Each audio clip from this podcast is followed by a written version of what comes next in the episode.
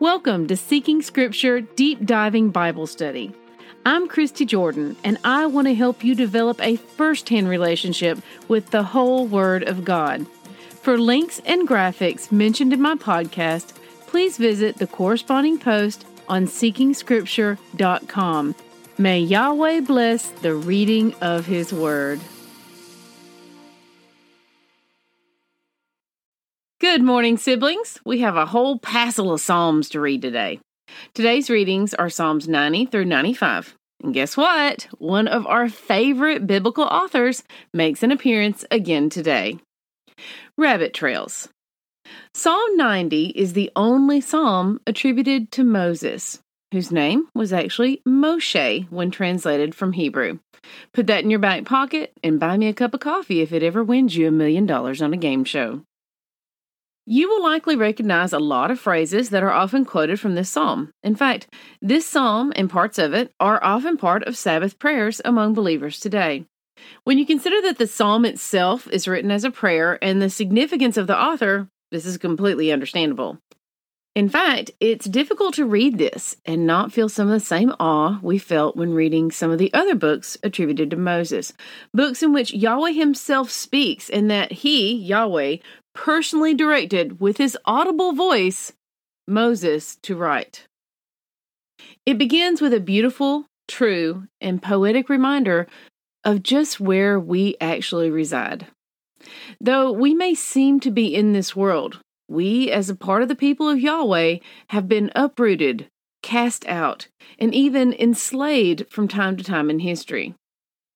The true dwelling place of those who place their trust in Yahweh will always remain with Him, all other dwellings and situations being temporary. We're reminded of this during the Feast of Tabernacles, or Sukkot, as some, including my family, call it. This is just one of many tangible spiritual lessons the biblical feasts teach us and remind us of each time they are celebrated. Psalm 90, verses 7 through 11. For perspective on some of this, keep in mind that it was written by Moses, whose assignment was to lead the Israelites out of bondage from Egypt, and then to lead them in the desert during their time of waiting for the Father to allow them to enter the Promised Land. Time and again, they witnessed firsthand the power of Yahweh, even heard his voice. And time and again, they turned from him. There is a frustrated cry present in these verses that is entirely understandable by the most patient among us. But I don't see the frustration aimed at the Father at all, rather at his people. I think most of us can easily relate today. Psalm 90, verse 12. After all this, Moses asked the Father with such wisdom, So teach us to number our days, that we may get a heart of wisdom. Wow that the Father would teach us to consider how short our time in this life is, that we would not waste it with worldly pursuits or chasing after foolish wisdom and ignorant doctrines of men. See Matthew 15 9. Or glorifying ourselves, seeking pleasure in the sinful ways of the world. But to get a heart of wisdom. The Father is the source of truth and wisdom.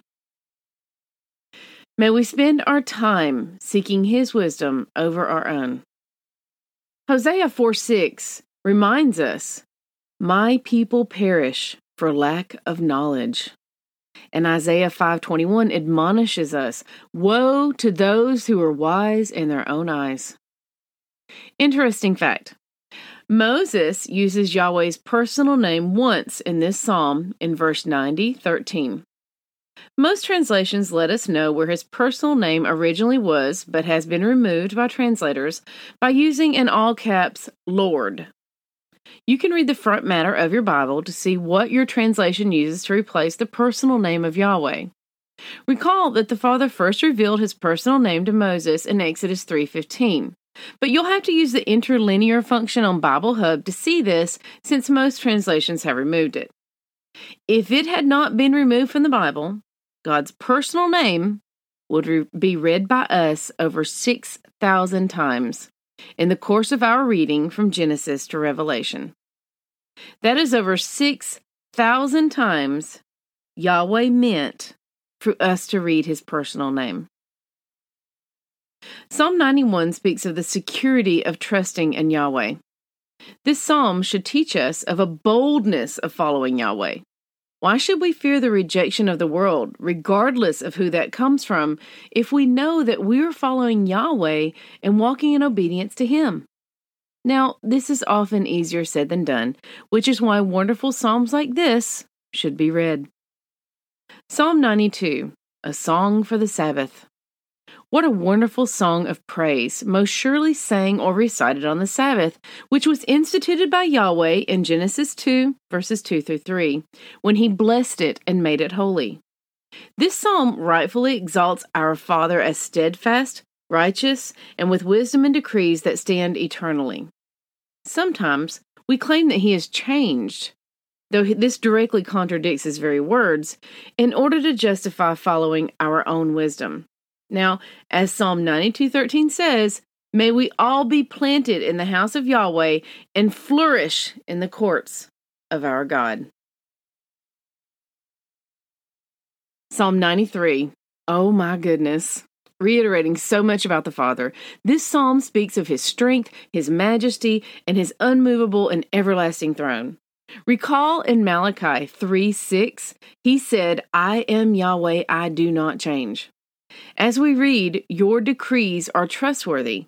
Holiness befits your house, Yahweh, forevermore. In Psalm 93, verse 5. For more insight on that last verse, Psalm 93 5, I encourage you to take a moment to look at different translations for it in Bible Hub. You can do so at the link below. Psalm 94 is a lament for someone regarding the wickedness around them from culprits who feel certain they are untouchable and can escape punishment indefinitely. But the Father's wisdom and protection is described, praised, and even explained in this psalm. Psalm 95 is a psalm of praise that turns to warning about believers who harden their hearts to the words of the Father upon hearing his voice. It is a sad tale that I'm sure all of us have been guilty of. May we soften our hearts to the voice of the Father and heed His voice above all others. These are some powerful readings today. I feel energized, emboldened for the Father, and excited to have the gift of His Word in my life. I hope you feel the same. Test everything, hold tight to what is good. 1 Thessalonians 5:21. We are saved by grace alone. Obedience is not the root of our salvation, but it is the fruit.